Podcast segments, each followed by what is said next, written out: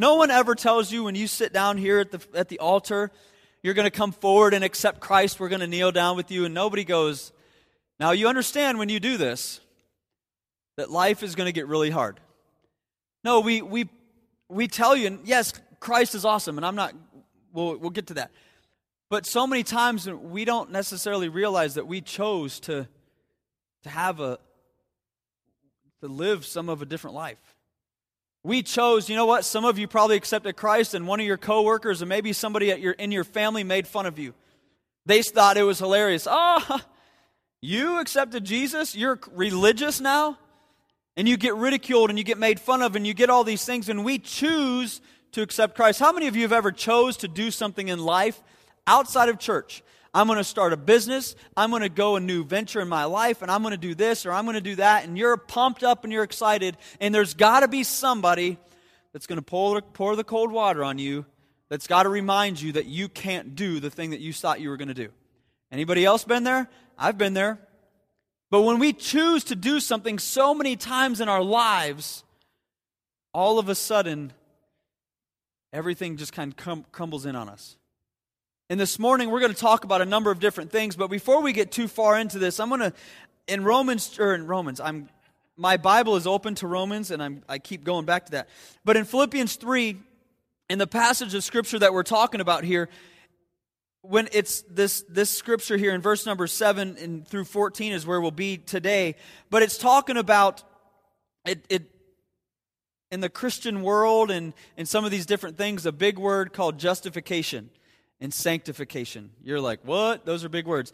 But we're going to talk a little bit. I'm going to explain a couple things to you before we get into this passage here. But in when we accept Jesus Christ, there's this thing that's called justification. I'm going to I'm going to read this this scripture then I'm going to give you my definition because my definition is probably a lot easier than this definition because I'm not this that deep there. But it says this, the act of God whereby he declares us to be righteous that's the sinner who has received the imputed righteousness of God by faith in Christ Jesus. Let me do that one more time. Justification is the act of God whereby he declares us to be righteous, that sinner who has received the imputed righteousness of God by faith in Christ Jesus. Let me explain that in my terms. Basically, here's where we are. Justification, when I accept Jesus Christ, I am a sinner. We're all sinners. We, we come down however you got saved. You were at home, you were at a friend's house, you were at your office, you were at a church. But you accepted Jesus Christ. You accepted the fact that I'm a sinner, I need a Savior, and I do all these things. So I come before Jesus and I ask God to forgive me my sins, to wash me all away, or wash those sins away, and, and, and allow me to step into my Christian life, so to speak. That, at that moment, we are declared righteous. We are declared pure. We are declared our, our inner self, our, our soul is pure before God. I cannot get to heaven with sin. So I needed Jesus Christ to come to die on a cross to do that for me. And at that point, justification, this big word, I became righteous, I became pure, I became holy, I became worthy to go to heaven. In a real layman's kind of term.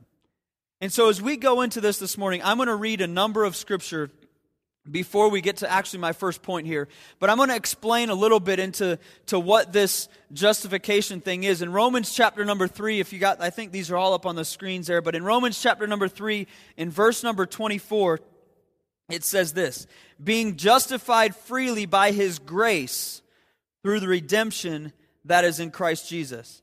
I was justified through God's grace. Through God's grace was I able to be justified in Jesus Christ. In verse number 26 in that same chapter, it says, To declare, I say at this time, his righteousness, that he might be just and the justifier of him which believeth in Jesus. In verse number 28, it says, Therefore we conclude that a man is justified by faith without the deeds of the law.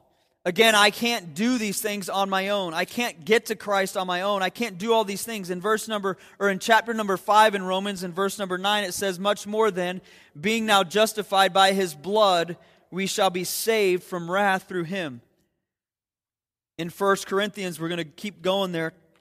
In 1 Corinthians chapter number 6, in verse number 11, it says, And such were some of you, but ye are washed, but ye are sanctified, by ye, but ye are justified in the name of the Lord Jesus and by the Spirit of our God. And throughout all these different things, it talks about different things of, of what justification is and how, how exactly this justification comes to play and, and how all this works together. We're justified by grace. We're justified by God. The faith that we have put in Jesus Christ gives us that. We are justified because Jesus Christ shed his blood on a cross. That gives us that.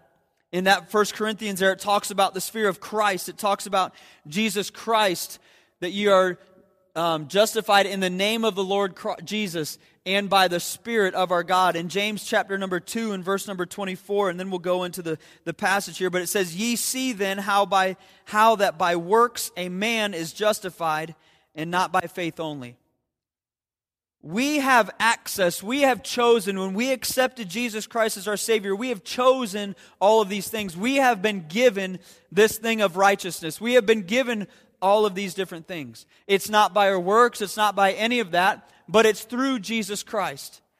It's through faith. It's through the fact that God would have enough grace to accept a sinner like myself. It's through all of those things. And so, as we get into Philippians chapter number three, and we start diving into some of this passage here, I hope some of this will, will tie it in together. But in Philippians chapter number three, we'll go there. In verse number seven is where we'll start this morning. But in chapter number, or Philippians 3 in verse number 7 says this But what things were gained to me, those I count it loss for Christ. Yea, doubtless, and I count all things but loss for the excellency of the knowledge of Christ Jesus my Lord, for whom I have suffered the Lord, for whom I have suffered the loss of all things, and do count them but dung, that I may win Christ. Again, last week, when we finished out last week, we talked about one of the points was at the very end. Paul was the churchgoer of churchgoers, so to speak. He was the most religious of the religious people. He was high and mighty in the religious world. And so, as we come into this verse number seven, it says, But what things were gained to me, those I count it loss for Christ. The first point today is that we would choose to lose. We have to make a conscious decision when you accepted Jesus Christ, when you got that righteousness, when you took in all of those things we just talked about, we are choosing to lose. Because here in this passage it says in 7 But the things were gained to me, but what things were gained to me, those I counted loss for Christ. Paul again was, it said he was the Hebrew of Hebrews. And I kind of joked on that last week with the churchgoer of churchgoers or the Baptist of Baptists, so to speak. And then we, we use those, that Christian lingo of, you know, how are you doing? Oh, I'm blessed and God's so good and blah, blah, blah. We talk all of those things. But but Paul specifically said, All of the things that I was, I counted all of that as loss for Christ's sake. For me, if I want to press on in my life as a Christian, when I accepted Jesus Christ, I accepted a few things. One of which I chose in my life to lose a few things. I chose to reject my own efforts. I chose to lose my pride, so to speak. How many of you, and many times in your life, through Christian, through your Christian walk and through different things, pride has come and smacked us in our face, and that humility of where God places us. Again, I can't grow in my Christian walk outside of humility. I can't grow knowing Jesus Christ as my Savior and, and continue to step forward day after day after day and, and grow in Christ if I'm not willing to humble myself before Him if I'm not willing to count the things that I have as loss and to continue to move on.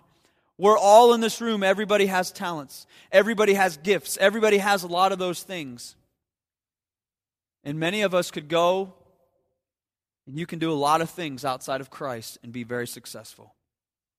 We go outside of these walls, there's very, very, very successful people all throughout this world.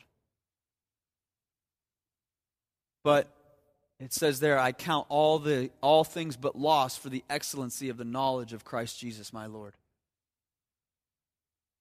When we accepted Jesus Christ, we chose to lose ourselves. We chose to take pride and kind of put it behind us. We chose to take all of those things and we made a choice. We choose consciously to follow God.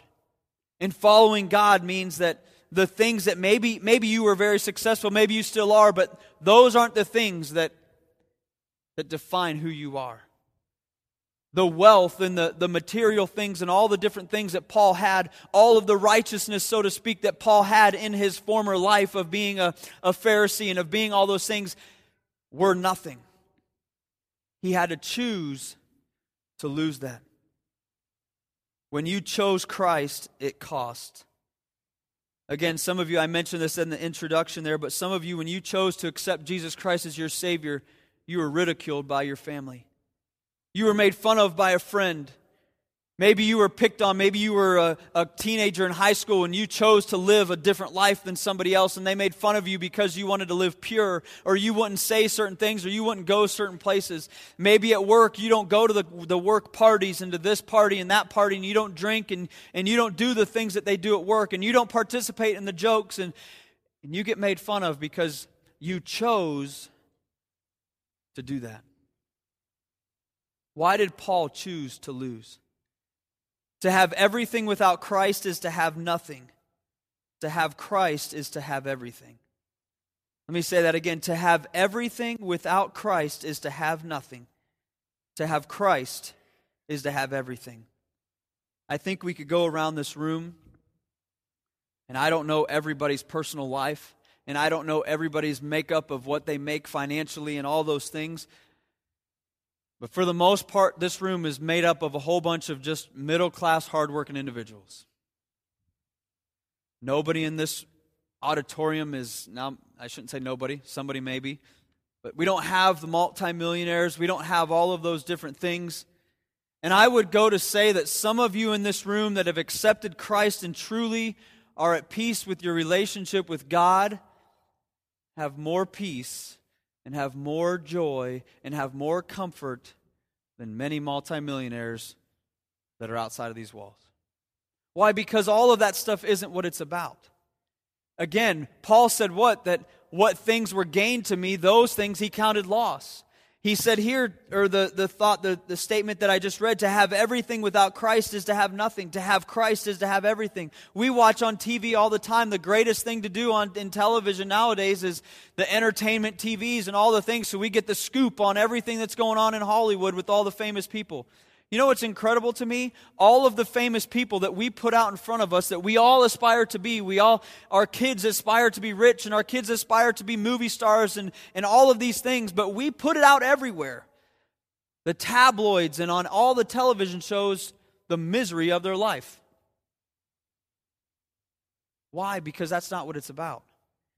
To have everything without Christ is to have nothing, and to have Christ is to have everything.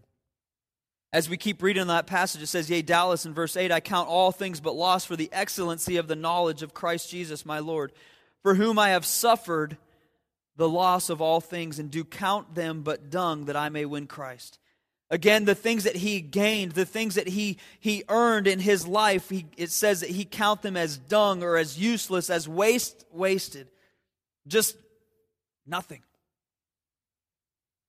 All of the things prior to Christ, he says, he counted that as useless or as dung. He rejected his own righteousness. I don't know about you.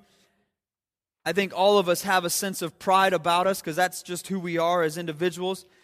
But it's hard sometimes to, to shove away our own righteousness. You know, the worst thing in Christianity is that I make my righteousness and I compare it to Alan's righteousness. And if I'm doing a little bit better than Alan, then I'm okay. And that's what we do. We compare ourselves to everybody else around us, and we have to make sure that, that we're doing okay. Paul said there that he got rid of his own righteousness that he didn't even look. It wasn't his righteousness, it was Christ's righteousness. He accepted that. He understood the fact that it was about God and Jesus Christ and the righteousness that he gave him through the blood, through grace, through faith, through all those things that we read in Romans not too long ago. In Romans chapter 3 and verse number 10, it says, As it is written, there is none righteous, no, not one. Paul knew that he had lost something. He chose to lose. In Philippians 3, going back to that passage, it also speaks of knowledge. It speaks that, that Paul knew Christ. In that verse, it says, for the, but, but lost for the excellency of the knowledge of Christ Jesus, my Lord. And I'm going to go in a little bit deeper into knowledge here in, in a couple minutes, but, but you know, to understand and to accept Jesus Christ, we have to understand a few things. There's some knowledge that God gives us. I have to understand and know that I'm a sinner. I have to understand and know that I can't do anything to get myself to heaven. And I have to, before I accept Jesus Christ, I have to come to a couple conclusions in my life. Just like all of you had to do, I had to do myself. We have to come to that spot where we accept the fact that it's not about how good I am, it's about what He did. It's not about my righteousness, it's about Him. It's not about me, it's about Him. It's not about me, it's about Him. In all of the different areas we go over and over and over in our lives, we have to do one thing. We have to realize that it's not my righteousness, it's Him. And God gives us that knowledge, and the same thing, He gave that to Him to know Christ. And it says that He won Christ as well.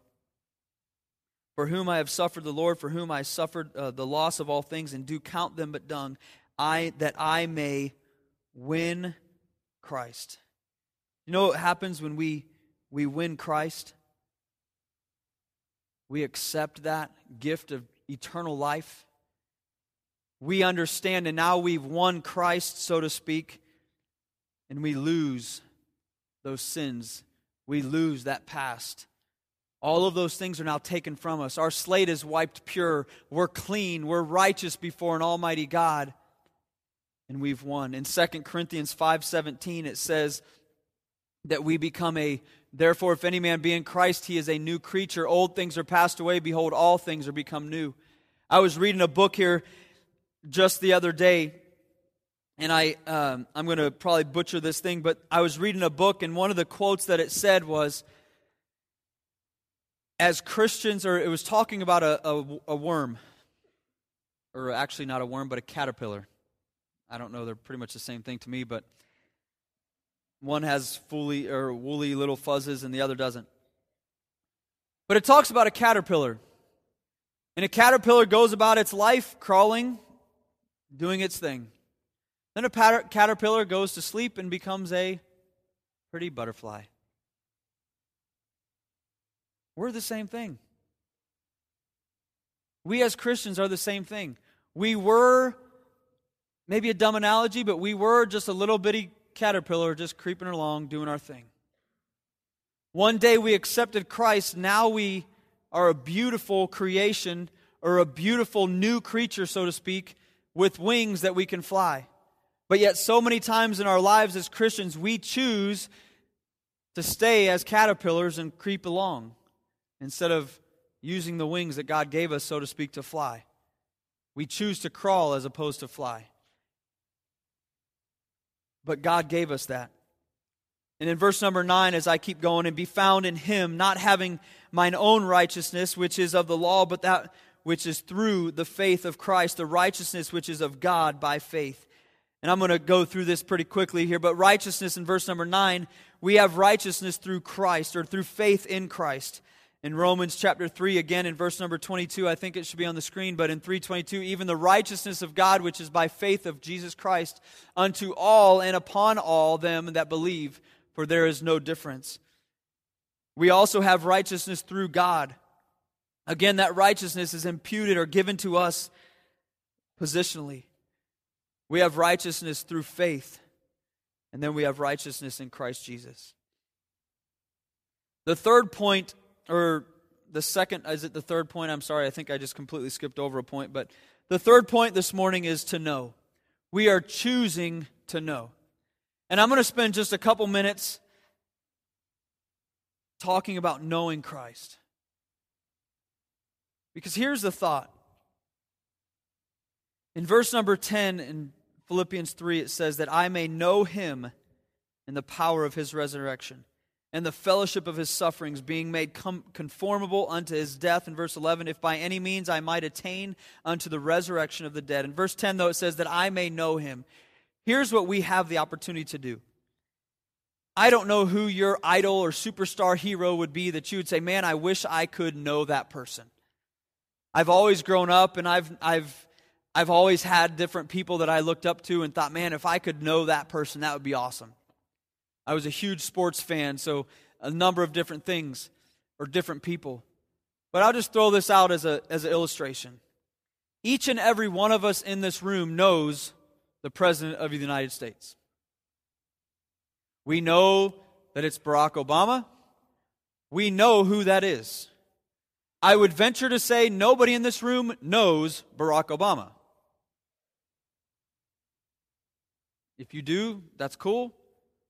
Most of you in this room, I'm assuming, I'm not talking you got to shake his hand or you saw him at a rally or any of those things. I'm talking you know Barack Obama. We have the opportunity to know Christ. It says there that I may know him and the power of his resurrection. For me to understand who God is, is one thing for me to have a head knowledge of, yeah, Jesus and God, and I understand kind of the Christian thing of God, and there's a lot of people who get that. But for me to know Him, for me to be able to call Him on the phone, for me to be able to have a lunch with Him, for me to be able to have a intimate relationship with Him is different than having a head knowledge of who Jesus is.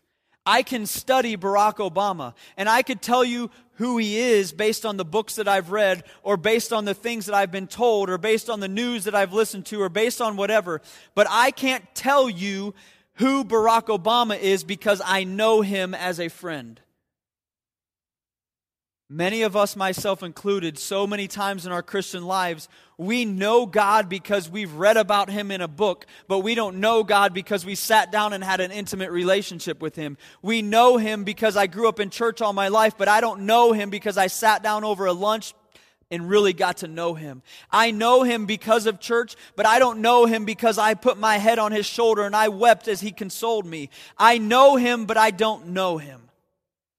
Paul said that I may know him and the power of his resurrection. You know what's absolutely incredible that blows my mind? The power of the resurrection, the power of God that lifted Jesus Christ out of that tomb, that took him off of that cross, is the same power that it took to take me out of sin. It's the same power that is imputed in me and is given to me as a believer in Jesus Christ. I have the same power that Jesus had as he walked on this earth. Do you know how I tap into that power? Do you know how I get to know that power? Do you know how I can do any of those things? It's me sitting down at lunch with Jesus and getting to know who he is. It's me putting my head on his shoulder and just bawling like a baby as Jesus consoles me and comforts me. Just like we do with our intimate friends and family that we have here the first person that someone's going to go to. If I said it right now, if a lost, per- if somebody died in your family, the closest person to you died today, you would know off the top of your head exactly who you would go to, and you would weep, and you would cry, and you would mourn with that person. I'm telling you, I know exactly where I would go if that were to happen to me. Exactly where that where I'd go. It should be the same thing with Jesus Christ.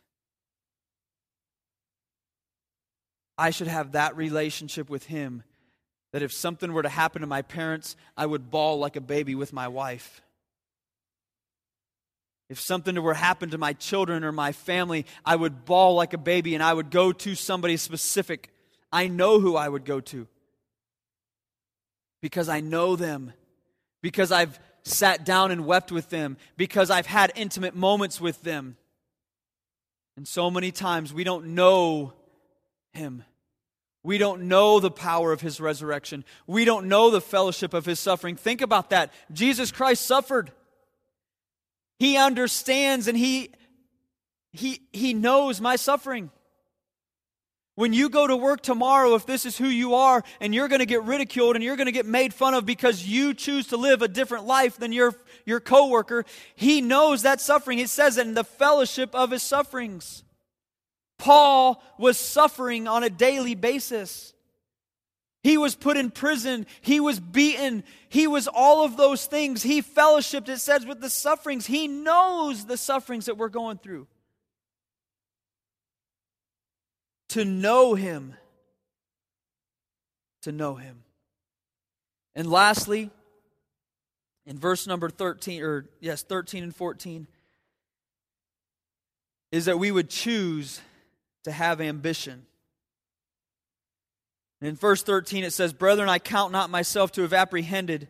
But this one thing I do, forgetting those things which are behind and reaching forth unto those things which are before, I press toward the mark for the prize of the high calling of God in Christ Jesus.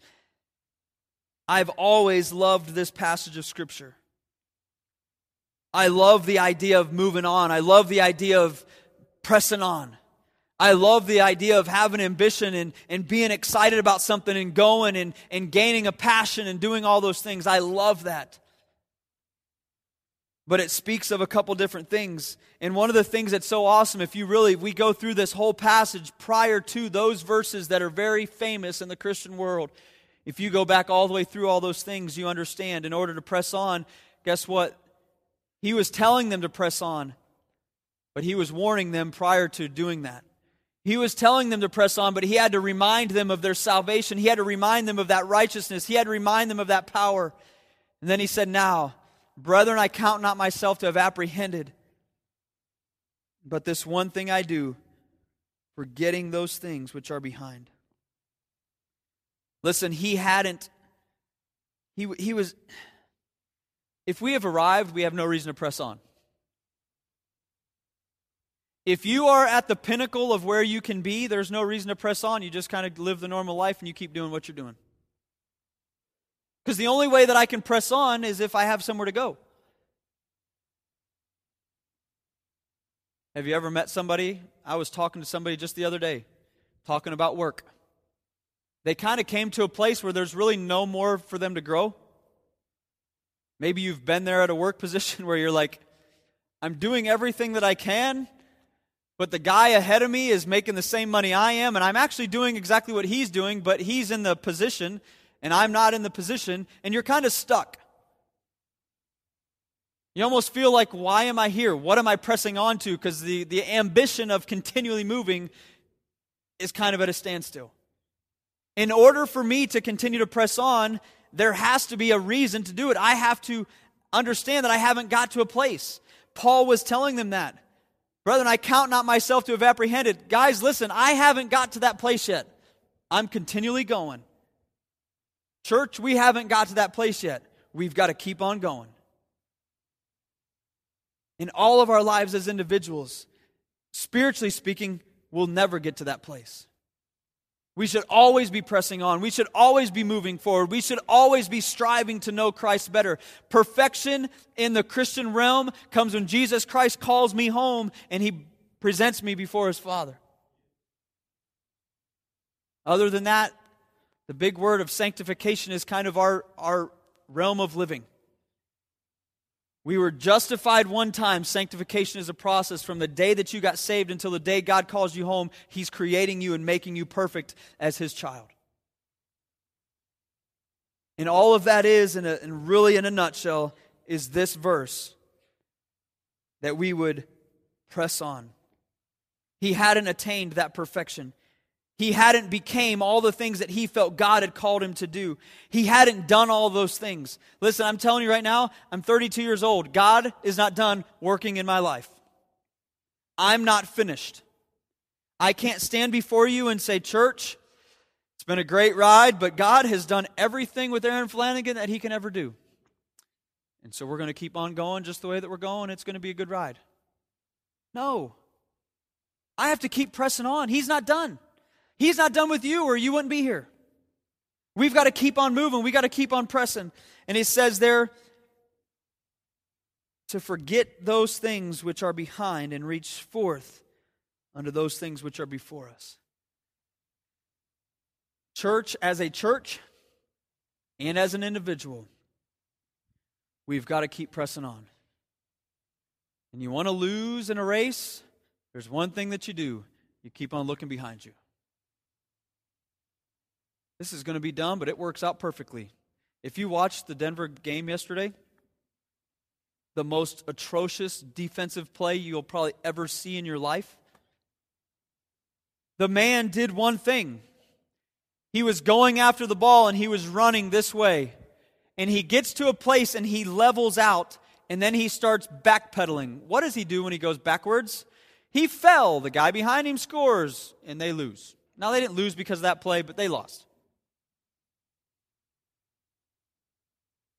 Stupid, yes. But in our Christian lives, when we start backpedaling and we start looking backwards, we start thinking, we start doing, if we're not pressing on and we're not moving forward, I'm telling you right now, if the dude would have tackled the receiver, the guy wouldn't have scored. They'd have had a big penalty, but he wouldn't have scored. They'd have had another play. But he was going straight, stopped, and started backpedaling. Maybe dumb. It may not make any sense to some of you. But when we start reaching for or reaching backwards, forgetting those things which are behind. For some of you, that's pre Christian. Whoever you were before Christ. For others of you, it's what you did yesterday. It's what you did this morning before you got here. It is your life. It's your Christian life. And it's you having to realize that, hey, I'm a sinner. I've made mistakes. I have to keep moving forward. God is righteous. God is holy. God is forgiving. God is loving. God is gracious. And all of those things and where we've messed up, He will forgive us. And we've got to understand that and we've got to keep moving forward. But so long in our Christian lives and so long in our church, if we want to move forward, we got to forget the things that are the past. Do we forget them and never look at them again? Nope. I think it's very wise that we remember who we were. But we got to forget them. We got to go. I can't sit here today and worry that when I was 25 years old, I messed up royally. I can't do that. I don't think when I was 25 I messed up royally. That was just a random thought, but but I can't live my life that way. You can't live your life that way. Church, we can't live our lives that way. If you want to focus everything on this church, on what took place three to five years ago, guess what? You're stuck and we're done. We have to continue to press on. Why? Paul said, I count not myself to have apprehended, but this one thing I do, forgetting those things which are behind and reaching forth unto those things which are before. I press toward the mark for the prize of the high calling of God in Christ Jesus. All we have is today, and what we do from here is up to us. I wish I could take to yesterday and go back and redo it because there was things yesterday I probably wouldn't have done. You know, there's days when I'm up in the office and I get home and I go and I look and I think to myself, I didn't do anything. Have you ever done that? You got home from work and you really just sat there and go, Did I accomplish anything today? And you would go back because then tomorrow your day just got slammed even more because the things you wanted to get done on Monday, you didn't get done on Monday, so now it's Tuesday. Now you've got Monday and Tuesday's work to do. Well, sure, if we could go back, we'd have been a little more productive on Monday. But we can't go back. So I've got to be productive on Tuesday. And I have to make sure that on Tuesday I get my stuff done today. And then tomorrow I got to make sure that tomorrow I do my stuff tomorrow. Because on Thursday, I can't go back and fix what I did on Monday or on Tuesday. Why? The only thing that I can do, the only thing that I have is today. Right now. How am I living my life right now? What is my plan for tomorrow? What is my future goals? What am I going to I've got to press on towards the mark for the prize of the high calling of God. Listen, God has a call on my life. I've got to keep going towards that call. God has a call on your life. It may not be a preacher, it may not be a Sunday school teacher. Maybe you're the best machinist, maybe you're the best mechanic, maybe you're the best dentist. I don't know what you are, but you're the best at it and you got to keep on moving because that's what God has called you to do. And so when you go to work tomorrow, you've got to be the best at that position. That's what we have to do. Otherwise, I'm worried about yesterday and I'm falling on my face over and over and over again. You want to live a rough life? Always think about what you should have done last year or two years ago or five years ago.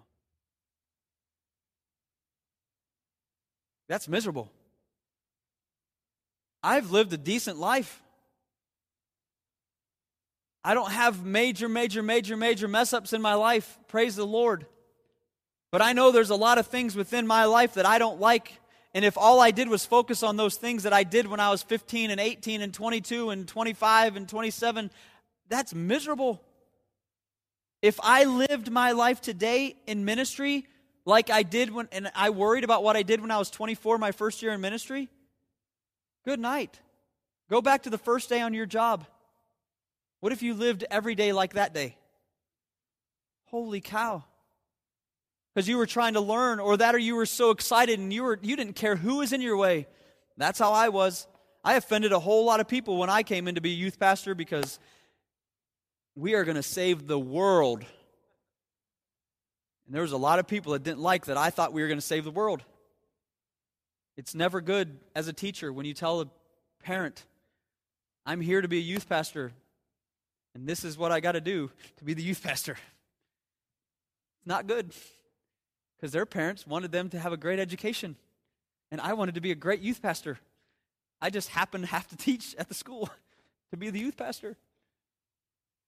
That's offensive to them. well, when I was 24, I really didn't care. Guess what? I'm 32 and I get to stand up here. This is all new to me. Guess what? I'm going to do something like that again. And if I live every day worried about that, and I'm sorry if some of you are going, oh, that's the worst thing you could have ever said. Probably. Apologize. But you know what? If I lived my life worried about that, that's going to be miserable. I would have never made it from 24 to 32 if I worried about messing up when I was 24 years old.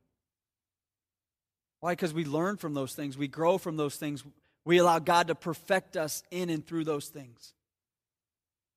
In church, as we wrap up, as we close down, there's been so many different things that we've we've tackled over the last couple weeks, and next week we'll we'll finish out chapter three of Philippians here. But as we wrap this up and as we finish all these things, and we we've talked about the, the trials that come in our lives and the things that, that that'll stumble us last week, the things that really can attack us from from really growing and from when we when we choose that we're going to press on, there's going to be things that are going to cause us to stumble.